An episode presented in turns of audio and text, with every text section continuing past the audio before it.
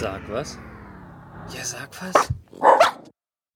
Hallo und herzlich willkommen zu Sag was Geek Talk Episode 225. Und wie haben wir es genannt? Es lahmt. Hallo Matze. Hallo Peppi und hallo liebe Zuhörer. Ja, es lahmt, es wird keine lahme Sendung, aber wir haben ein paar lahme Themen, wobei das eigentlich beißt sich die Aussage, aber trotzdem wird es spannend, glaube ich. Was sind denn deine Highlights?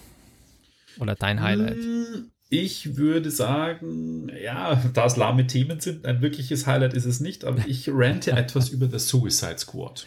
Okay, meine Anti-Highlights, äh, ein lahmes Spiel oder ein Spiel, das jetzt lahmt bei mir. Ich erkläre euch dann gleich, was es ist. Und die Elektroautos, die ausgebremst werden. So ein bisschen zumindest. Wollen wir mal ein bisschen philosophieren über Elektromobilität.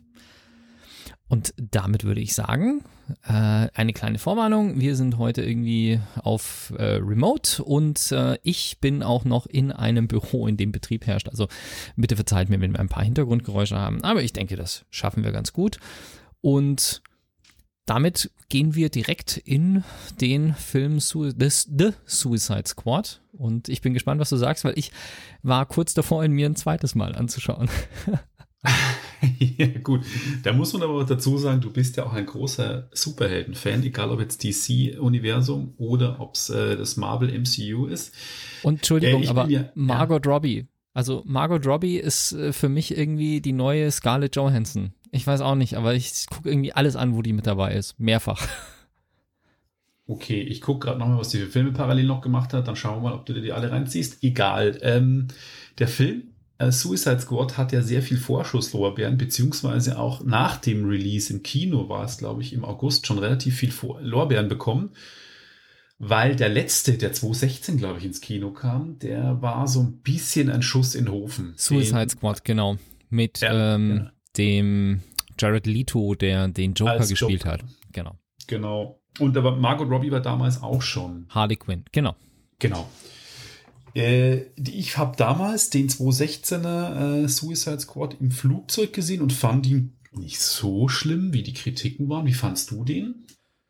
Ja, also war okay, kann man sich so als Popcorn-Action-Kino anschauen, aber jetzt nichts, was irgendwie eine großartige Story oder sonst irgendwas aufgebaut hätte, ja. Also jetzt nichts, was äh, bei DC jetzt dran geht an dieses äh, Universum, das die jetzt aufbauen wollen mit Aquaman und Wonder Woman und allem drum und dran. Okay. Aber so als einzelner Film war Ja. in Ordnung, wenn auch ein bisschen abgedreht und ein bisschen erschmarrn, ja. Ja, aber abgedreht und ein bisschen schmarrn, das kann ich für den neuen ehrlich gesagt aussagen. Äh, Regisseur hat diesmal James Gunn übernommen und der ist ja bekannt als der Regisseur auch von Guardians of the Galaxy, was ja auch ein mega Hype war. Hat mir auch nicht gefallen, sage ich ganz offen. Und äh, ich bin aber nicht grundsätzlich gegen diese Superhelden-Sachen, weil ich habe auch Black Widow vor ein paar Ausgaben besprochen und den fand ich sogar ziemlich cool. Der hat mir echt getaugt. Aber jetzt bei Suicide Squad, da bin ich reingegangen und habe mir dann gedacht, so, puh, ähm, er versucht halt sehr auf cool zu machen mit Schrifteinblendungen, was irgendwie cool ist. Das heißt, wenn so ein Kapitel eingeläutet wird, dann wird irgendwie ein Text hingeblendet, der in die In- Hintergründe integriert ist, also mit der Szene zu tun haben. Coole Idee. Und es geht in dem Film um die Zusammenstellung von einem Team aus ähm, Superhelden, die, so eine Taskforce, die ähm, eine Geheimbasis namens Jotunheim ähm, vernichten sollen. Und die ist auf einer Insel namens Corto Maltese. Das ist so das typische Pazifik-Idyll, ähm, mexikanisch angehaucht oder spanisch angehaucht, so ein bisschen. Und dort herrscht quasi so ein, ja, so ein typischer Politiker, wie man sich das halt vorstellt. Es ist so, so ein Stereotyp. Genau, es gibt zwei solche Länder in, ähm, im DC-Universum. Das eine ist Corto Maltese, das ist so das Süd, südamerikanische, das kommt auch im Arrowverse ganz häufig vor. Und dann gibt's noch irgendein Istan, also irgendein, was weiß ich, womit sie halt sagen, sie sind in Osteuropa, im ehemaligen Sowjetding, ohne ein konkretes Land zu nennen oder ohne ein reales Land zu nennen. Da gibt's eben einen, so ein Istan in Osteuropa und Corto Maltese in Südamerika. Das ist halt irgendwie so, ja. Genau, danke. So hatte ich es jetzt nicht auf dem Schirm. Ähm, von den Charakteren her sind schon auch echt Harley Quinn, wie wir schon besprochen haben, Margot Robbie. Dann Bloodsport ist Idris Elba, auch cooler Schauspieler, kann man nichts sagen. Absolut, ja. Peacemaker ist der John Cena, habe ich das richtig? Oder Cena, John ist dieser Cena. Ex-Wrestler. Auch ein cooler Typ Ähm, irgendwie. Ja, schon auch ein cooler Typ, muss ich echt sagen. Aber ehrlich gesagt, ey, bei dem King Shark, bei diesem Hai, da hab ich gedacht, Leute, was ist denn los Ja. mit euch? Also, dieser sprechende Hai, der immer alle frisst, also das Und so ein bisschen echt so doof krass. halt auch. Aber ich finde manche Szenen mit ihm halt einfach so geil, weil er ist halt wie so ein fünfjähriges Kind irgendwie so. Nein, den darfst du jetzt nicht fressen. Okay. Ja. Der wird übrigens im Original von Sylvester Stallone gesprochen und äh, das, ich habe es auch im Original gesehen, fand ich ganz witzig so in der Form. Es ist echt eine coole äh, Schauspielgarde, die sie da aufgefahren haben, Mhm. ähm, aber halt, ich fand das alles so, vielleicht bin ich zu konservativ, zu alt inzwischen, aber so krass überzogen. Stellenweise, wenn sie dann alle da loslegen und auf äh, Corto Maltese landen und äh, dann sich so splattermäßig durch die, diese Basis da äh, metzeln und dann das Ganze in Kakao gezogen wird.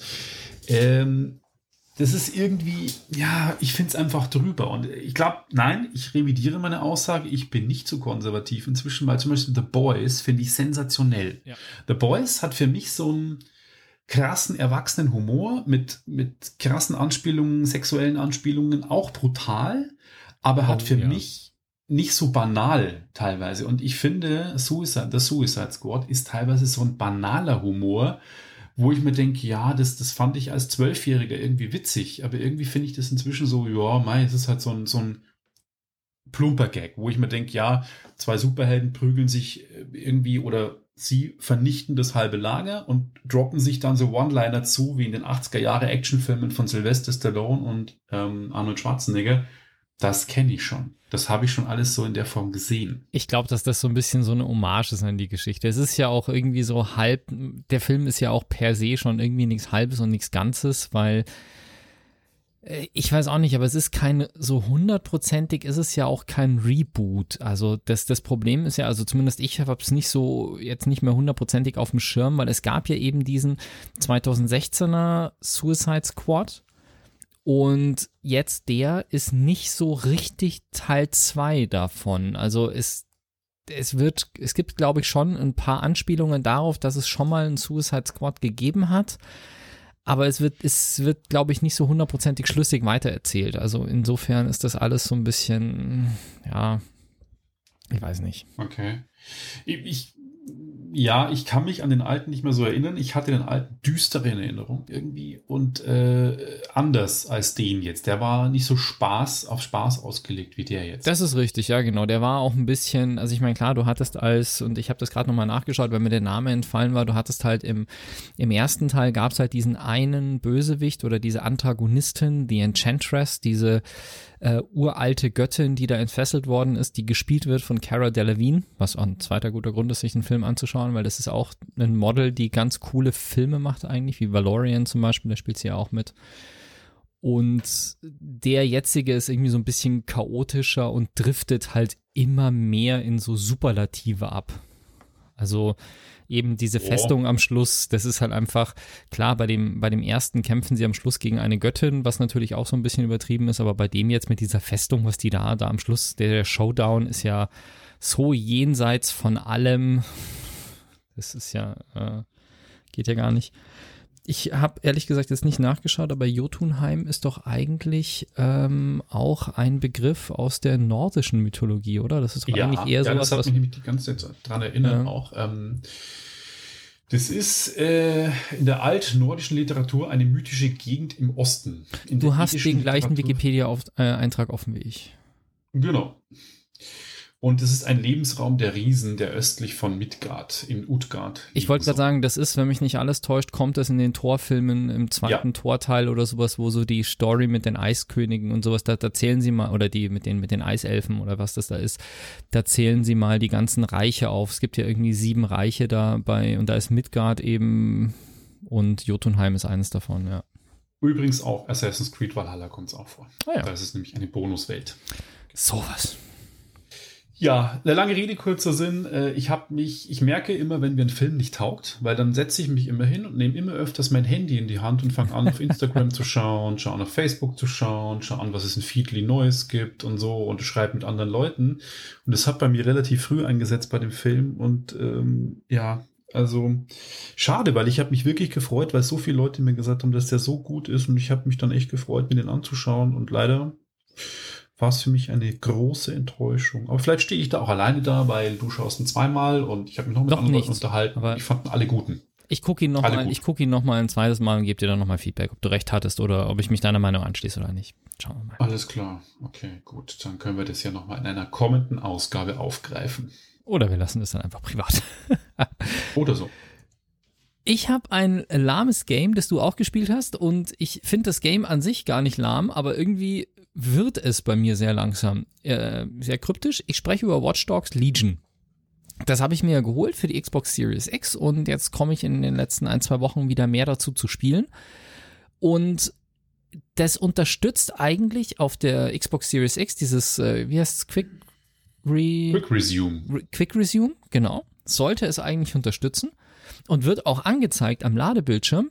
Aber ich habe tatsächlich ein Problem und zwar immer öfter passiert es jetzt, dass wenn ich, also ich habe die, die Xbox ausgeschalten und dann starte ich die Xbox, ich habe meine Harmony-Fernbedienung und sagt er halt hier, starte mal Xbox und dann macht er das alles an, mein Receiver, meine Xbox und so und dann starte ich das Spiel und dann lädt er. Also ich komme ins Hauptmenü ganz normal, sage jetzt Kampagne fortsetzen und dann lädt er. Und kein Witz, dieser Ladebildschirm, da steht rechts oben Quick Resume und ich brauche teilweise über, gefühlt über 5, 6, 7 Minuten, bis das Spiel geladen ist. Was? So lange? Ja, es ist ultra krass. Das ist ja krass. Also das wirklich- sollte ja mit einer Konsole, die eine SSD hat, ja nicht so lang laden. Das lädt er, glaube ich, selbst auf den dann- alten Systemen. Dann ist es aber kaputt. Hä? Dann startet das Spiel und ich sehe unten das Dialog, und das habe ich am Anfang gar nicht gecheckt, ich sehe unten die ganze Zeit, dass Dialoge eingeblendet werden. Ich habe aber keine Dialoge. Also die Sprachausgabe ist dann defekt.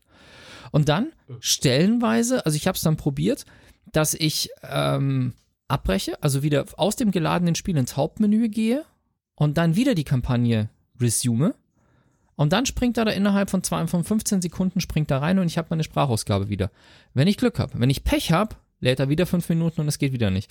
Ich habe jetzt letztes Mal oder gestern Abend schon mal zwischendrin einfach die Konsole, dann während er geladen hat, habe ich halt auf die Xbox-Taste gedrückt und habe gesagt, Konsole ausschalten und dann habe ich sie wieder angeschaltet und er ist direkt wieder in diesen Ladebildschirm gesprungen und dann war es zack, zack und es war da und es hat funktioniert.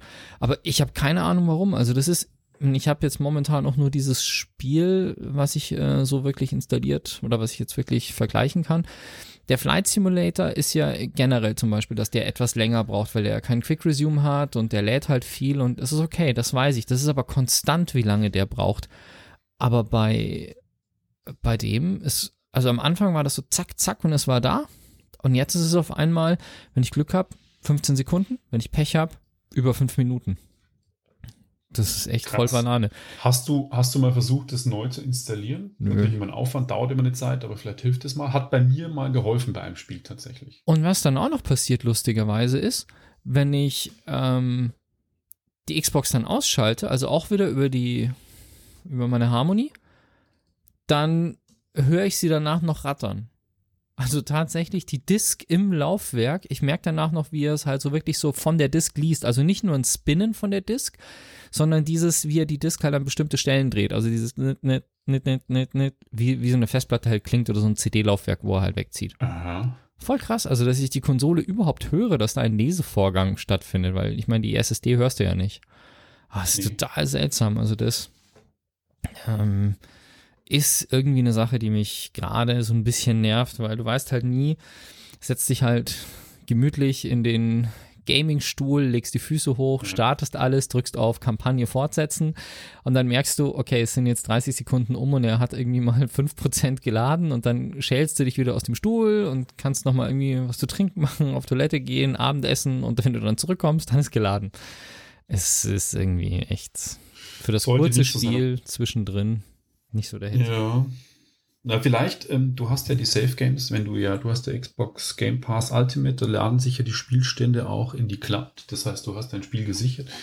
Vielleicht mal das Spiel von der Platte löschen, neu installieren und vielleicht hilft es. Also bei mir, wie gesagt, gerade schon eben hat es mal geholfen, weil ich auch ähnliche Probleme, Abstürze von dem Spiel hatte Mhm. und auf einmal neu installiert und dann ging's. Keine Ahnung. Ist halt, doch, Windows 10, was auf der Kiste läuft. Darf man nicht vergessen. Alles klar. Und nach meinem einen lahmen Game hast du gleich zwei lahme Games. Hau her. Ja, Genau, weil ich äh, auch nicht so wirklich lange die Spiele gespielt habe, sind zwei Games in einen Beitrag quasi gefasst und ähm, deswegen ja, kann ich jetzt auch nicht so im Detail viel dazu erzählen, aber nachdem Deathloop eines der PS5-Exklusivspiele so hoch gelobt wurde und äh, jetzt im September auf den Markt kam, dachte ich mir, schaue ich mir das Ganze mal an, weil es irgendwie gerade so mit der Games-Entwicklung eh so ein bisschen hinten dran ist. Es kommt nicht viel raus. Durch Corona-Pandemie wurde vieles verschoben. Es bahnt sich so an, als ob es der langweiligste Games-Herbst seit Jahren eigentlich wird, habe ich den Eindruck.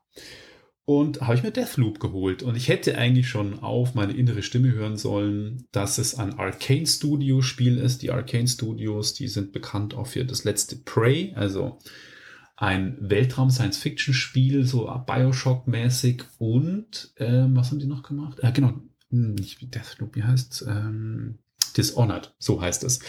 Und beide Spiele, Prey und Dishonored, habe ich angefangen und gefühlt nach einer Stunde aufgehört, weil ich mir dachte, nee, das packe ich nicht. Das ist mir echt zu umständlich alles und zu sperrig und zu viel Geschleich. Es ist ein Shooter mit Schleichen gemischt. Also man, man schleicht quasi durch die Gegend und kann, es ist relativ offen gehalten, man kann seine Gegner besiegen wie man das möchte. Das heißt, entweder man geht offensiv vor und ballert sich durch die Levels, das mhm. ist aber eigentlich eher nicht so gedacht und es ist auch kein Call of Duty, wo man das so macht. Ähm, dafür spielt sich's auch nicht agil genug. Das ist jetzt. Deathloop, von dem du sprichst. Nee, ist es bei allen, bei also, allen dieser Spiele von ah, okay. Arcane Studios so. Und das ist auch bei Deathloop so. Und äh, man hat eben dann die Wahl mit verschiedenen Fähigkeiten. Man manipuliert irgendwelche Sicherheitskameras, man lenkt die Gegner mit sonst irgendwas ab. Das sind quasi die Möglichkeiten, die einem Deathloop und eben auch Prey und wie sie heißen Dishonored auch bietet. Bei Deathloop ist das Besondere, dass das Spiel in einer Zeitschleife festhängt. Loop, der Loop eben die Schleife. Und ähm, man spielt quasi immer wieder den gleichen Tag von vorne in den vier Levels auf dieser Insel. Die ist eine fiktive Insel, die nennt sich Black Reef. Man wacht in der Früh an dem Strand auf und startet den Tag immer von neuem.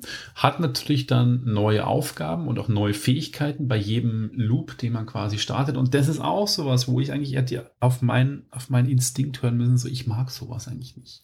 Ich mag eine lineare Geschichte wo ich immer wieder was Neues erzählt bekomme und immer wieder was Neues dazu bekomme. Es kann gerne mal ein neues, ein Spielmodus sein, wo ich sage, das habe ich schon mal gespielt. Es muss nicht immer das Rad neu erfunden sein, aber immer wieder von vorne anfangen. Das ist bei Dark Souls so, das ist bei Returnal so. Das taugt mir einfach nicht. Und das, das ist auch, auch bei, gemerkt. Bei Hitman übrigens so. Also. Was? Ja, also bei den, bei den Hitman-Spielen, den, den neueren jetzt, Mhm. Ich habe ja das eine auf der, ich weiß nicht, wie die jetzt heißen, aber diese, diese Remakes oder diese neueren, die es jetzt gibt, da ist es auch so, du hast halt eine feste Anzahl an Missionen und diese Missionen sind im Prinzip immer absolut identisch und du kannst halt dann Herausforderungen abschließen, zum Beispiel irgendwie, dein Ziel ist es immer, ein, zwei, drei Personen zu töten und dann ist es halt irgendwie, töte sie in einer bestimmten Reihenfolge oder töte alle mit herunterfallenden Gegenständen, weil du kannst ja eben Sachen manipulieren, du kannst Schusswaffen benutzen, wie auch immer. Wenn du zu viel Aufmerksamkeit erregst, sind viele Leute hinter dir her, dann ist es halt wilde Schießerei, was aber in dem Spiel nicht so einfach ist. Aber letzten Endes, es gibt da auch Missionen, die habe ich gefühlt 35 Mal gespielt, einfach um auf unterschiedliche Weise irgendjemanden zu töten und was auszuprobieren. Ja. Und wird auf Dauer auch okay. irgendwie komisch. Verstehe. Ja, und dann habe ich äh, quasi meinen ersten Run gemacht, bin gestorben. Dann habe ich, glaube ich, sogar nach dem zweiten Loop gemacht äh, und bin da auch wieder gestorben. Und beim dritten habe ich mir dann gedacht, so, ich habe dem Spiel eineinhalb Stunden Zeit gegeben. Dachte ich mir, ey, nee. Das war dann irgendwie auch so, die Gegner waren alle mit so komischen Masken unterwegs. Das Design ist eigentlich cool. Es ist so ein bisschen 70s-Style äh, ähm, von der Einrichtung, aber Grafik fand ich irgendwie, ja, man kann das mit Raytracing spielen und in 4K und dann läuft es mit 30 Bildern. Das fand ich dann irgendwie auch unangebracht für einen Shooter. 60 wollte ich nicht spielen, weil ich Raytracing wollte, aber das da läuft ja nicht. Und irgendwie hat es mir einfach dann nicht gefallen. Das war, ich habe das dann gemerkt, dass ich dann schleichen musste und die Gegner sich so komisch verhalten haben und auch dann so, so strange Einblendungen waren. Also ja, nee. Also ich habe dann super schnell entschieden, so schnell glaube ich noch wie bei keinem Spiel. Das waren dann jetzt sofort auf Ebay. Habe äh, noch ein paar Leuten geschrieben, ob sie es kaufen wollen und am nächsten Tag war es auch über Ebay schon verkauft. Schade, weil ich hätte eigentlich Bock gehabt, mal auf wieder so ein neues Exklusivspiel für die PlayStation. auch ein Shooter und auch so Bioshock-mäßig. Da gibt es ja auch so Fähigkeiten. Übrigens, wenn die Entwickler von Bioshock meinen, den Podcast hören, unbedingt bitte macht endlich mal ein neues Bioshock, also Bioshock 4. ähm, ja, sehr schade. Musste ich dann leider verkaufen. Ja, du hast ja Biomutant, war ja auch nicht so, aber das hast du zumindest länger gespielt als eineinhalb Stunden, ne? Ja, Biomutant habe ich tatsächlich, glaube ich, äh, zehn Stunden reingehängt. Okay, da hatte gut. ich echt irgendwie mehr Spaß damit, obwohl es auch echt ein langweiliger Rohrkrepierer war. Und da bin ich jetzt echt vorsichtig geworden, mir Spiele so früh zu kaufen zum Release und auch äh, einfach noch Mhm. mehr Tests. Wobei die Tests alle bei äh, Biomutant, ja, hm, das war schon verhalten, aber Deathloop Okay. hat ja Ratings von 85 bis 95 aufwärts. Wow, also IGN okay. hat eine 10 gegeben und gesagt, das ist eines der besten Spiele, das die Wow. Jahre produziert worden ist. Ich muss übrigens bei Hitman noch kurz, damit das nicht äh, im Nachhinein im Feedback kommt, es gibt bei Hitman auch so Events quasi, wo es heißt, in diesem Level, also du hast das gleiche Level-Design, aber da heißt es dann, eine bestimmte Person taucht auf, töte sie. Und dann hast du genau einen Versuch. Also das ist ein zeitlich begrenztes Ah. Event. Das kannst du nur, wenn es auftaucht, nur, keine Ahnung, 96 Stunden lang kannst du dieses Level überhaupt starten. Danach ist es wieder weg. Und wenn du es verbockst, hast du es verbockt. Ach, Keine krass. zweite Chance, kein gar nichts. Ist aber nicht, muss Also Permadeath. Genau quasi, aber die, die haben kein, keine Auswirkungen auf dein Fortkommen. Da kriegst du halt dann irgendwelche Auszeichnungen oder so, aber du kriegst, kannst dir da nichts erspielen, was du fürs weitere äh, brauchst. Genau. Okay, verstehe. Dein zweites Spiel, Castlevania, dass du ein Castlevania als schlecht, das ist ja jetzt, ähm, wow. Ja, es gab, es gab schon einige Castlevanias, die wirklich nicht gut waren, weil Konami hatte ich ja, glaube ich, auch schon mal erwähnt, die haben ja äh, vor Jahren sich mit Hideo Kojima verstritten, der Metal Gear Macher, der hat sich ja dann selbstständig gemacht und haben eigentlich alle Spieleserien, die sie hatten, Silent Hill, Metal Gear Solid, Castlevania, alles gegen die Wand gefahren, auch Probotector oder Contra. Die haben so coole Spieleserien, die waren zu Super Nintendo-Zeiten und auch zu PlayStation-Zeiten ein Hit-Garant. Wenn man Konami-Spiel gekauft hat, war das eigentlich immer geil. Und irgendwie haben die neue Investoren, neue Führungskräfte und haben sich beschlossen, wir ziehen uns quasi aus dem Videogames-Business ein bisschen zurück, haben dann angefangen, so Arcade-Slot-Machines zu machen, so Glücksspielautomaten in Japan. Und jetzt gibt's halt bloß so Spieleserien wie Pro Evolution Soccer, was jetzt ähm, eFootball heißt, was mich null interessiert natürlich. Und äh, so ein paar kleine Spiele machen sie es. Und man staune, das ist nämlich gar nicht so lahm, Castlevania, das möchte ich nochmal dazu sagen. Sie haben 2019 eine Mobile-Version von Castlevania auf den Markt gebracht, und zwar nur in Kanada. Das heißt, da gab es für Android und iOS nur in, in Kanada kurzzeitig ein Castlevania, das hieß Grimoire of Souls. Und das war dann relativ schnell wieder vom Markt und Apple hat sich das Spiel geschnappt und in ihren auch nicht so glücklichen Spiele-Streaming-Service oder Spiele-Service Apple Arcade gepackt. Und zufällig habe ich gerade mal wieder drei Monate for free für Apple Arcade. Ich spiele eigentlich so nichts drauf. Ich teste immer mal wieder kurz was aus und denke mir, ja, langweilig. Sie haben sich's geschnappt und haben quasi die ganzen Ingame-Purchases rausgemacht und das Spiel auf Apple Arcade am 17. September diesen Jahres veröffentlicht. Und äh, durch das, dass Apple Arcade inklusive vom iPad und vom Apple TV, also ich habe ja inzwischen auch ähm, Xbox und PlayStation Controller unterstützt, dachte mir, spiele ich das mal an. Übrigens auch das Connecten und so läuft alles relativ entspannt. Man kann das komplette Apple TV und das iPad dann auch mit dem Controller steuern. Das ist ganz cool.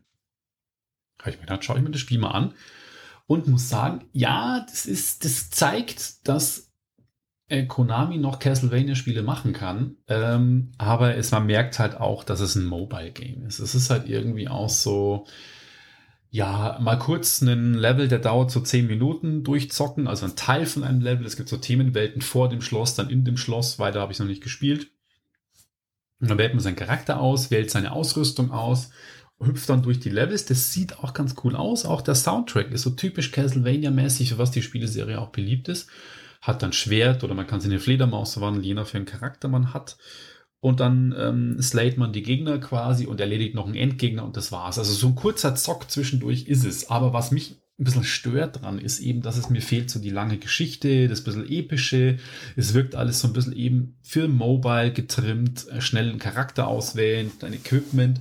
Dafür finde ich es aber schon wieder zu kompliziert, was das Equipment betrifft. Man kriegt 15.000 Loot-Gegenstände von Schwertern über irgendwelche Ketten und Rubine und Diamanten, die man eintauschen und aufwerten kann, wo ich mir denke, ey Leute. Ich wollte gerade sagen, wo ist die Peitsche? Ich, die gibt's auch. Ist doch immer mit auch. Peitsche. Ja, ja, die gibt's auch. Er hat auch unterschiedliche Charaktere. Man startet mit Alucard, Draculas Sohn. Man bekommt dann relativ schnell Simon Belmont, das ist der Peitschenkollege aus den ersten Castlevanias. Ähm, mhm. Charlotte gibt's noch, Shanoa, die kenne ich nicht, und Maria, die gab's auch schon in alten Castlevanias. Also sie haben sich auch bemüht, so ein bisschen die, die Story zu den alten Castlevanias herzustellen. Und es geht auch um Dracula und es hat auch ein schönes Intro. Ich fand's nur kompliziert, zeigt aber, Konami könnte es noch. Ich habe auch ein Review gelesen von einem Spielejournalisten aus den USA, der auch sagt, hey, es ist echt ein cooles Game, aber lass doch bitte Konami einfach mal wieder so ein altes Castlevania machen, wie es früher war. Wirklich so ein äh, mit Levels und äh, mit ich springe hin und her und krieg neue Fähigkeiten, so wie Symphony of the Night. Wenn ein Symphony of the Night 2 kommt, ich weiß Konami, wenn ihr genau wie die BioShock Entwickler jetzt diesen Podcast hört, bitte macht Symphony of the Night 2 und ich bin glücklich und werde mich nicht mehr beschweren. Ist ja eigentlich Standard, dass die Großen uns hören. Also neben Apple und Sony, ähm, ja, weiß man ja. Alle Spieleentwickler dieser Welt logischerweise und auch alle Technikunternehmen sowieso, ja. Wenn du zu dem Spiel nichts mehr zu sagen hast, dann komme ich mal zum Thema Elektromobilität. Ja, Elektroautos sind ja ganz, naja gut, Elektroautos, wie toll sie jetzt für die Umwelt sind, ist final noch nicht geklärt. Äh, ich, äh, aus CO2-Sicht äh, lehne ich mich jetzt mal aus dem Fenster und sage, sie sind auf jeden Fall besser als äh, Verbrenner. Ganze Thema Lithium und Akkus sei mal dahingestellt, aber der aktuelle Stand ist, Elektromobilität ist halt batterieelektrisch. Es gibt ja auch andere Möglichkeiten der Elektromobilität, wie zum Beispiel Wasserstoff oder Ethanol oder solche Sachen. Aber aktuell sprechen wir halt über Elektroautos, die mit Strom geladen werden. Und der Klassiker, vor dem alle Angst haben, ist dieses um 18 Uhr kommen halb oder kommt halb Deutschland nach Hause und alle stecken ihr Elektroauto an, weil es ja morgen voll sein muss. Und deswegen hängen jeden Abend alle Elektroautos Deutschlands gleichzeitig am Netz und das überlastet das Netz und dann bricht alles zusammen und wir haben einen Blackout und äh, es werden 100.000 Menschen sterben. Das Szenario ist jetzt in den in den, im Vereinigten Königreich, in England, äh, wohl schon irgendwie näher an der Realität als bei uns. Das heißt, die haben entweder mehr Elektroautos oder weniger Strom, eins von beiden. Auf jeden Fall kommen dort Netzbetreiber schon in die Bredouille, dass quasi die Leistung für Elektroautos zu viel ist, als dass das Netz das verkraften würde. Und okay. deswegen schalten sie die einfach ab. Was? Das heißt, Wie, was schalten sie ab? Die Elektroautos. Also du kommst quasi abends nach Hause und ja. steckst dein Elektroauto an den Strom an, deine Wallbox. Normalerweise, du steckst ein Elektroauto ja im Regelfall nicht an eine normale Haushaltssteckdose an, sondern da ist irgendeine Form von Ladegerät dran. Und diese Ladegeräte sind ja mehr oder weniger intelligent. Und dieses Ladegerät sagt dann so, hey, Stromnetz, ich hätte jetzt gerne irgendwie meine äh, so und so viele Kilowatt. Also die, die haben ja teilweise echt ordentliche Leistungsdinger. Also ich glaube, die, die neuen Tesla Powercharger oder sowas, die gehen ja auf 200, 300 Kilowatt hoch oder sowas. Und der sagt halt dann hier, okay, pass mal auf, ich würde jetzt gerne laden mit so und so viel Kilowatt. Und dann sagt das Netz einfach, nö. Wir haben gerade nicht genug okay. Strom. Okay. Und das ist halt jetzt so ein bisschen eine philosophische Frage, weil der Punkt ist, erstens ist es ein Problem muss dein Auto denn laden, wenn du es ansteckst? Also, ich sage jetzt mal, wenn du dein Auto ansteckst, es muss ja prinzipiell erstmal nicht laden. Also, es reicht ja eigentlich, wenn das Auto morgen früh voll ist. Also quasi, du, du gehst hin und sagst, hier, äh, ich stelle das Auto ab, ich steck's an Strom an und morgen früh habe ich wieder einen vollen Akku. Das ist schon mal. Weißt, wir wissen, ja, ja klar, aber du kannst ja trotzdem danach dein Auto brauchen. Ja, aber das ist halt jetzt genau der Punkt. Also, wie oft passiert es, dass du, dass du mit einem halbleeren Auto zu Hause stehst und dann in der Nacht auf einmal spontan mehrere hundert Kilometer fahren musst? Gut, mehrere hundert Kilometer sicher nicht. Wenn das Auto auch wirklich mehrere hundert Kilometer packt, haben die schon alle jetzt so? Die Kommt drauf an, was für ein Fahrzeug du hast. Also zum Beispiel, und das ist halt auch einfach so die, die Situation von Lithium-Akkus. Also bei, bei Tesla ist es so, dass die Tesla teilweise schon über 500 Kilometer Reichweite haben. Mit einem, äh, mit einer Batterieladung. Und du lädst diese Batterien aber auch nicht wirklich voll, weil der Punkt ist, dass du, also wenn du jetzt unterwegs bist, ich, ich kann es nur von Tesla sagen, bei den anderen weiß ich es nicht, aber die ähm, kalkulieren in der Navigation deine Batterie und die Ladestationen ein. Also wenn du mit einem Tesla von München nach Berlin fährst, dann sagt der Tesla dir, du fährst jetzt bitte bei der nächsten Tankstelle raus, da sind Powercharger und dann lädst du das Fahrzeug für 20 Minuten an dem Powercharger. Und deshalb, ähm, dann ist der natürlich nicht voll, aber der Punkt ist, dass du so eine Ladekennkurve von der Lithiumbatterie ist halt, dass du die im unteren Bereich, also sagen wir mal von 20 bis 80 Prozent, kannst du da richtig, richtig dick Strom reinballern. Und danach fällt diese Ladekurve ab. Das heißt, wenn du vielleicht das Auto laden kannst bis 80 Prozent mit 100 Kilowattstunden oder mit 200 und danach kannst du es vielleicht nur noch mit 50 laden. Das heißt, du lädst in einer Stunde von 0 auf 80 und die letzten 20 Prozent brauchen dann nochmal drei Stunden oder nochmal vier Stunden zusätzlich. Ja. Deswegen sagst du halt, okay, ich mache jetzt einfach mal nur 20 Minuten, dann habe ich hier wieder äh, 40 Prozent Batterieleistung, damit komme ich dann wieder meine 200 Kilometer und dann ähm, lade ich halt wieder, anstatt es voll zu machen. Und so ist es halt auch mit den, mit den Dingern zu Hause. Also der, der erste Punkt ist, wenn du ein Auto hast, was 500 Kilometer fährt und dein täglicher Arbeitsweg sind hin und zurück 25 Kilometer, dann muss dieses Auto nicht jeden Abend an Strom und muss nicht jeden Abend geladen werden. Weil du fährst ja mit deinem Auto auch nicht jeden Abend zum Tanken. Ja. Und auf der anderen Seite ist es halt so, klar, die Wallbox sagt halt, ich hätte gerne Strom und das Netz sagt, ja gut, äh, gibt's gerade nicht, aber ich melde mich bei dir, wenn ich wieder Strom habe. Und dann wird dein Auto halt nicht um 18 Uhr geladen, sondern erst um 23 Uhr. Und ist am nächsten Morgen dann wieder voll. Das ist ein bisschen komisch, weil du das Auto ja jederzeit laden kannst. Und ich habe jetzt seit kurzem einen Elektroroller und es ist auch so. Ich fahre halt und ich bin dann, habe dann irgendwie 73% Akku und dann steht der mit 73% Akku in der Tiefgarage und ich überlege, ja, eigentlich könntest du die Akkus jetzt schnell mitnehmen, könntest die oben ans Ladegerät hängen und dann hast du wieder 100%. Und dann denke ich mir so, nein, warum denn? Ich habe 73%, 73 Akku, damit schafft das Ding noch 50 Kilometer Reichweite. Das reicht mir doch für den Roller. 50 Kilometer. Ja. Und wenn der halt auf unter 50 Prozent ist, dann nehme ich ihn mal raus.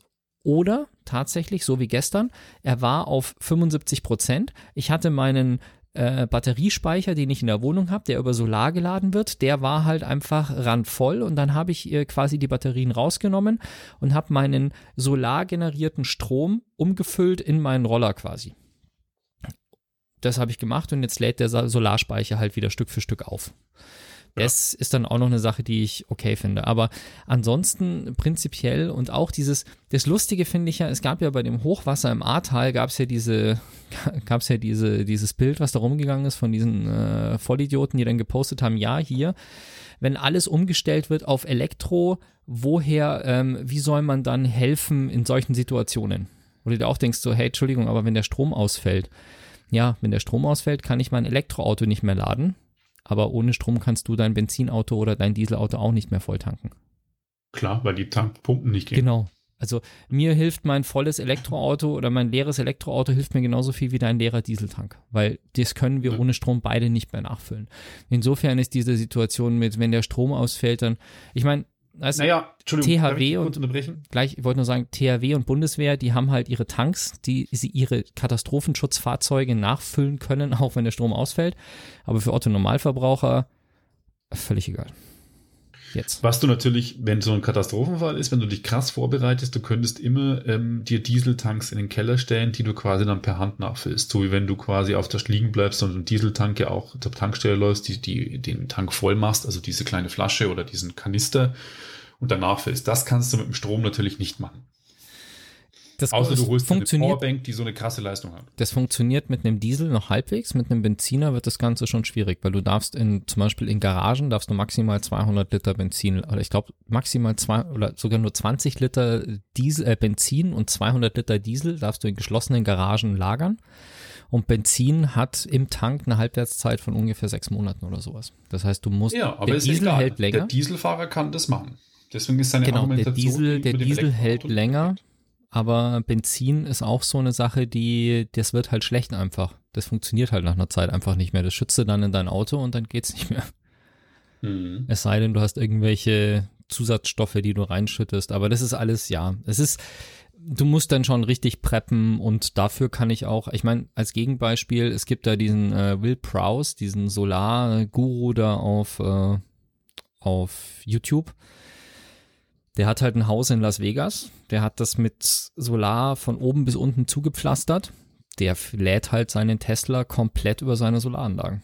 Dafür brauchst du ordentlich okay. viel Solar, aber du kannst auch, wenn du in einer sonnigen Gegend bist, kannst du auch dein Elektroauto komplett mit Solar betreiben. Und der hat gesagt, ja, ja er hat mit der Leistung, ähm, mit der Leistung, die seine Solaranlage generiert, generiert er, glaube ich, problemlos 90 Meilen Reichweite pro Tag für sein Auto. Ja.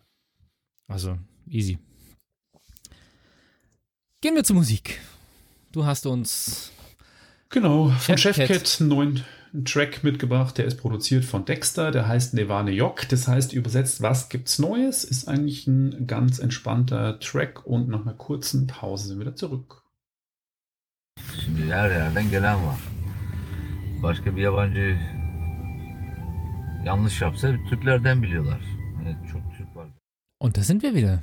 Hallo zurück. Richtig. Nevan, genau, Nevaneo von Chefcat aus rechtlichen Gründen leider nur im Live, ähm, in der Live-Sendung. Ich habe es aber in den Show Notes verlinkt, da könnt ihr euch das Lied nachträglich dann reinziehen. Und nach den vielen Spielen im ersten Teil kommen wir jetzt eher in den Handy- und Softwarebereich. Und da habe ich eine Sache, wo ich mich fast ein bisschen persönlich verpflichtet fühle, dazu das anzusprechen, denn es gibt von den litauischen Behörden oder litauischen Verteidigungsministerium für Cyberabwehr, die haben sich mal verschiedene chinesische Hersteller angeschaut von Handys und haben diese Handys mal unter die Lupe genommen. Und da sind Huawei und Xiaomi nicht so gut weggekommen. Und nachdem ich ja in letzter Zeit einige Xiaomi-Geräte getestet habe und äh, auch gerade wieder zwei Stück zu Hause liegen habe, zwar keine Mobiltelefone bisher, aber trotz alledem, jetzt auch kommt demnächst was mit Cloud und so, da dachte ich mir, sollten wir vielleicht äh, mal drüber reden. Also, was ist passiert? Das litauische Verteidigungsministerium hat sich drei Telefone angeschaut. Ich habe euch auch nochmal verlinkt, wer das genauer sehen will, in den Show Notes. Da findet ihr dann, äh, welche Modelle das waren. Und das war auf jeden Fall ein Modell von Huawei, eins von Xiaomi und eins von OnePlus, der Handyhersteller, den ich ja auch habe. Und die wurden eben aufs genaueste analysiert und da wurde festgestellt, dass die Telefone von Huawei und Xiaomi die Möglichkeit haben, Inhalte zu zensieren. Das heißt, das Telefon, die Telefone können im Browser Inhalte direkt rausblocken. Das ist softwareseitig so integriert. Bei OnePlus war das nicht der Fall und man muss dazu sagen, dass ähm, Huawei und Xiaomi das auch nicht gemacht haben. Also diese Funktionen waren nicht aktiv, sie waren aber vorhanden. Und das ist jetzt natürlich auch eine Sache, die etwas weitere Kreise zieht, weil da unter anderem, ich glaube, das BSI jetzt auch mal anschaut, äh, anfängt, sich diese Sachen genauer anzusehen. Ähm, ist natürlich, wie soll man sagen, kann man jetzt äh, viel drüber diskutieren natürlich, auf jeden Fall. Also Zensurmöglichkeiten sind natürlich äh, mit unserer Auffassung von frei, von Informationsfreiheit und äh, Pressefreiheit. Pressefreiheit heißt ja einerseits, Du darfst schreiben, was du möchtest, heißt aber andererseits genauso auch, du darfst dir auch die Nachrichtenquellen auswählen, die du als Konsument haben möchtest. Das ist ja auch ein Teil der Pressefreiheit, wenn mich nicht, wenn ich mich jetzt nicht komplett daneben liege, aber das ist ja beides erfasst. Dann ist das natürlich nicht vereinbar mit Zensur und es ist natürlich ja, schlampige Arbeit schlicht und ergreifend, wenn diese Softwarekomponenten auch noch vorhanden sind, wenn die Geräte außerhalb von China ausgeliefert werden, muss man ganz klar sagen. Absolut. Also ich gehe davon aus, dass mhm. auch ein Hersteller wie OnePlus, wenn sie in China verkaufen, nicht um die staatlichen Zensuroptionen drumherum kommen oder Zensurverpflichtungen drumherum kommen, aber die bauen anscheinend dann zumindest äh, eine zweite Software, die für außerhalb von China verwendet wird. Ja. Das ja, wie soll man sagen? Ist schwierig, scheiße. Ja, irgendwas anderes wollte ich gerade noch sagen, jetzt habe ich selber meinen Faden verloren. Also, ja, das Thema Zensur wir wollen das nicht bei uns und deswegen sollte es auch in Handys, die hier ausgeliefert werden, nicht drin sein.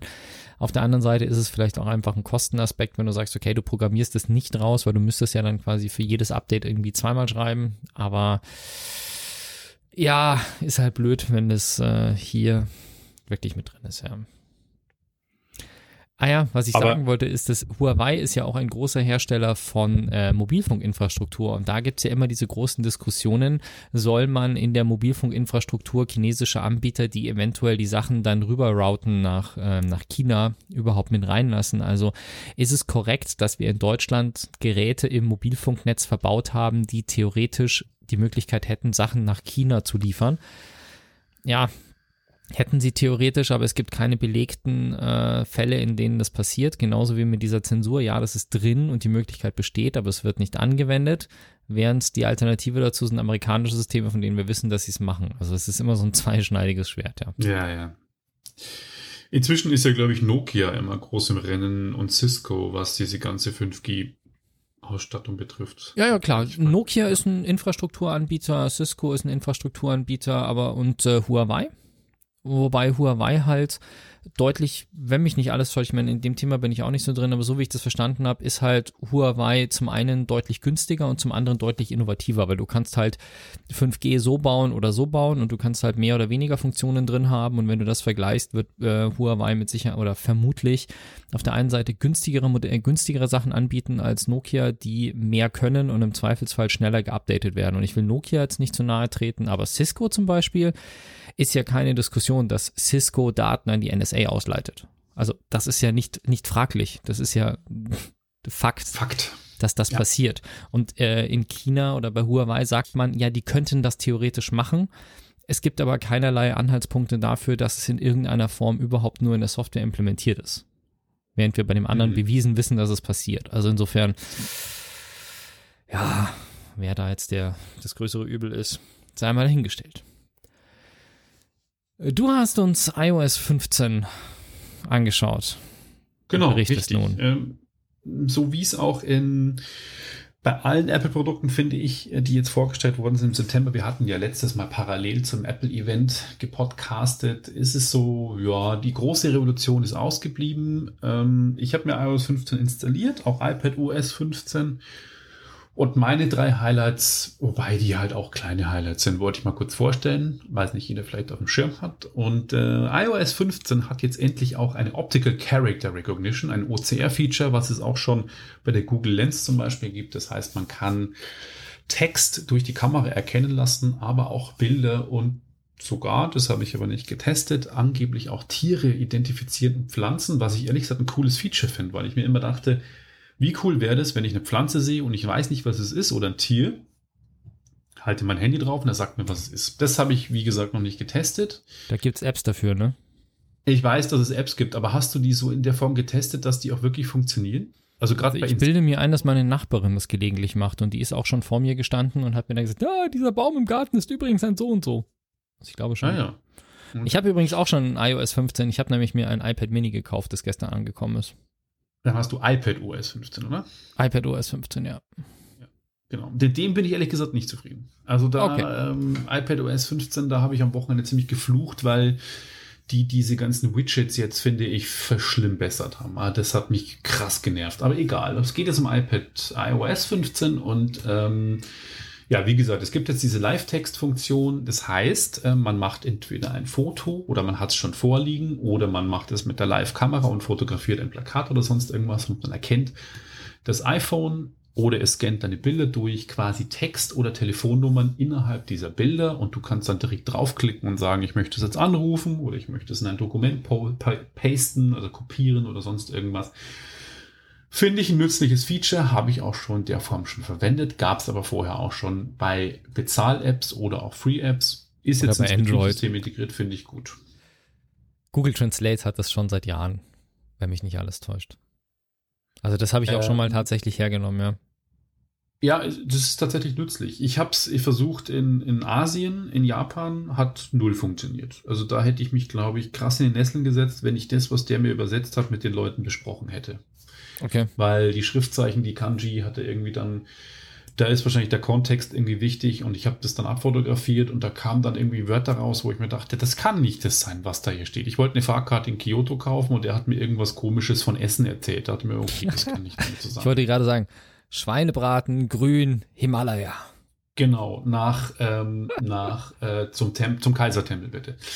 Äh, ja, dann gibt es eine Verbesserung der Mitteilungsübersicht in iOS 15. Das heißt, ähm, man kann jetzt irgendwie sagen, ich möchte sofort informiert werden über wichtige Nachrichten, zum Beispiel aus Outlook von bestimmten Personen, oder ich kriege einfach alles angezeigt, oder ich kriege eine Sammelübersicht zu bestimmten Zeitpunkten am Tag an Infos, die ich haben möchte. Finde ich persönlich gut, weil man wird ja inzwischen auf allen möglichen Wegen von äh, iMessage über WhatsApp, über wenn man Signal hat, über Threema oder sonst irgend und E-Mail und so zugetextet, Mhm. dass man sagen kann, okay, sammel mir das Ganze, gib mir das geballt mal, wenn ich wirklich eine Stunde am Tag Zeit habe, wo ich sage, ich schaue mir das jetzt mal alles an, beantworte das, weil sonst ist man permanent bling, bling, bling, bling, bling, bling, bling, bling, bling und dreht irgendwann durch.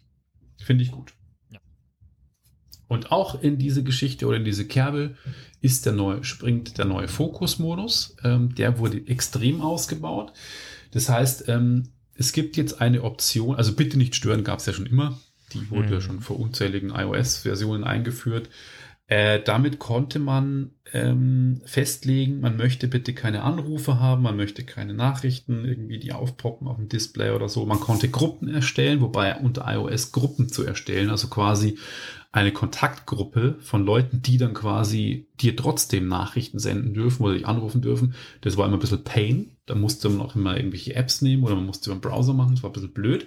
Okay. Ähm, es wurde aber jetzt ausgebaut und zwar es gibt eine Option, die heißt noch Zeit für mich. Die finde ich ganz cool, weil ich, wenn mein Arbeitstag starte, dann möchte ich einfach mal eine halbe Stunde lang nur von meinem Chef und maximal von meiner Frau kontaktiert werden, von allen Leuten nicht. Das heißt, 30 Minuten startet dann quasi zu einem festen Zeitpunkt jeden Tag Zeit für mich, wo ich sage, okay, da kann ich mich auf den Arbeitstag konzentrieren, schauen, was es Neues gibt, sammle mich, irgendwie schauen, was ich machen muss, ohne dass mich da wirklich jemand nerven kann. Das ist neu.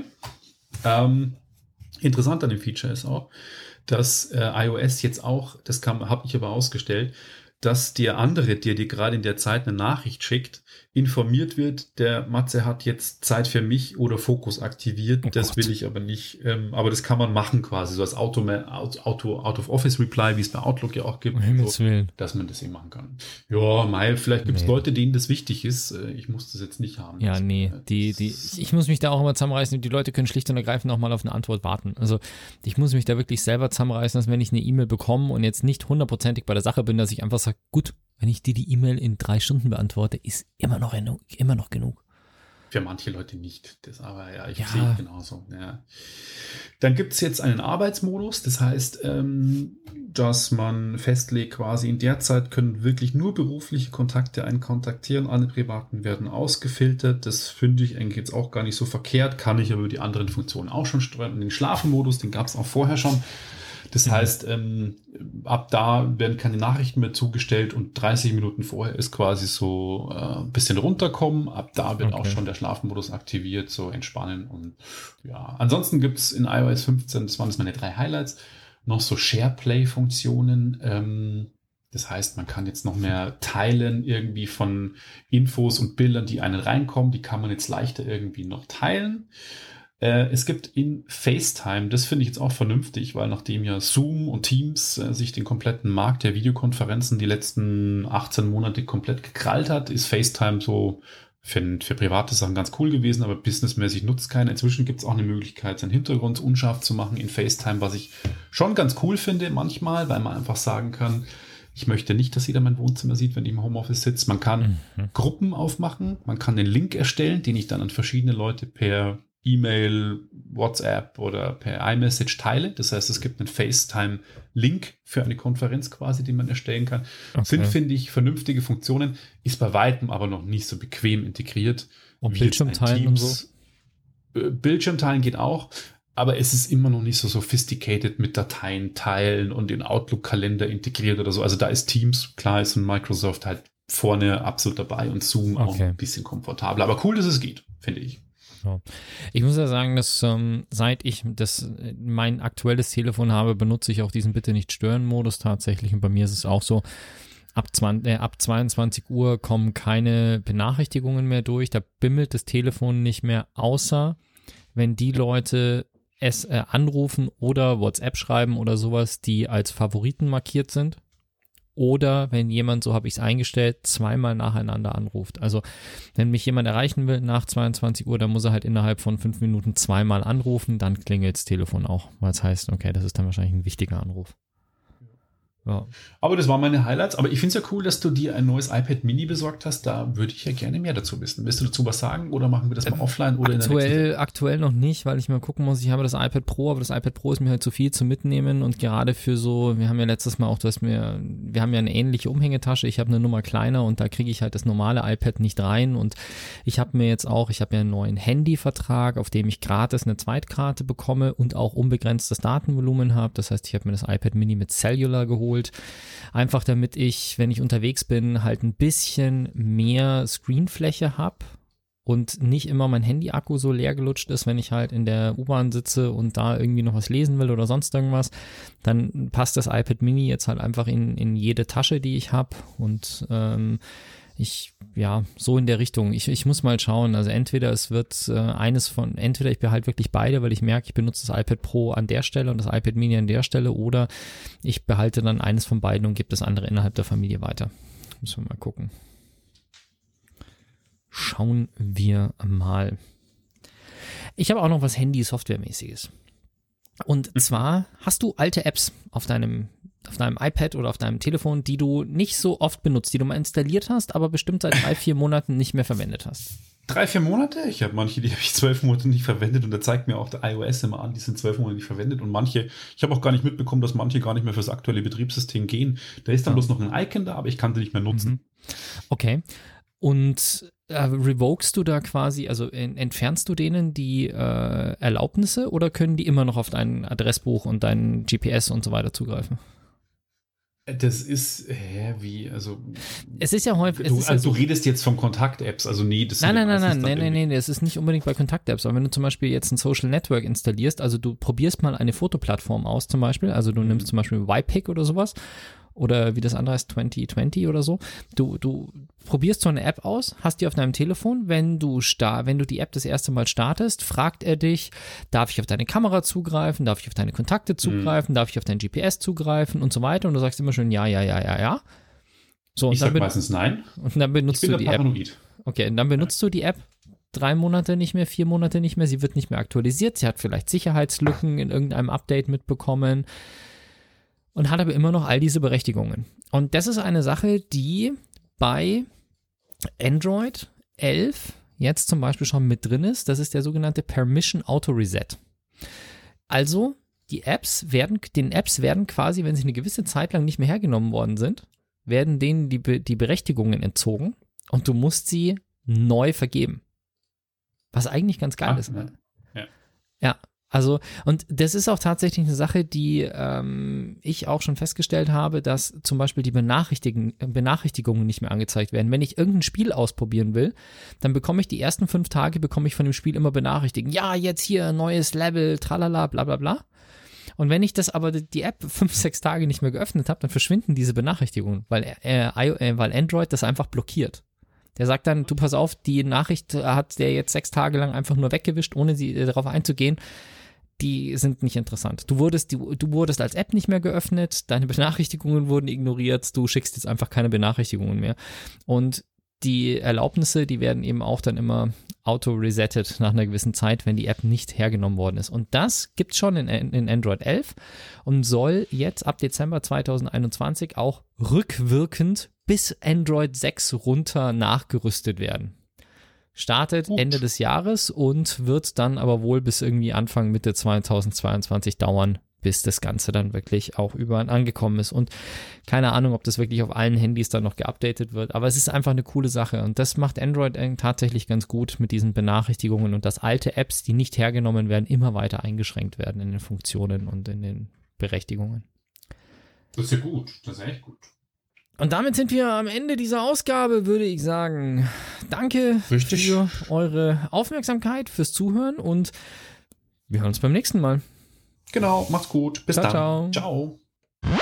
Wenn euch das nun gefallen hat, dann liked uns auf facebook.com slash sagwaspodcast und abonniert uns auf iTunes oder im Podcatcher eures Vertrauens. Alle Infos zur Show, den Themen und alle Folgen gibt es auch auf www.sag-was.com. Fragen, Anregungen und Feedback nehmen wir gerne über Facebook oder als Kommentar auf der Website entgegen. Und wenn ihr gerade Zeit habt, dann bewertet uns doch bei der Podcast-Plattform, auf der ihr uns gefunden habt.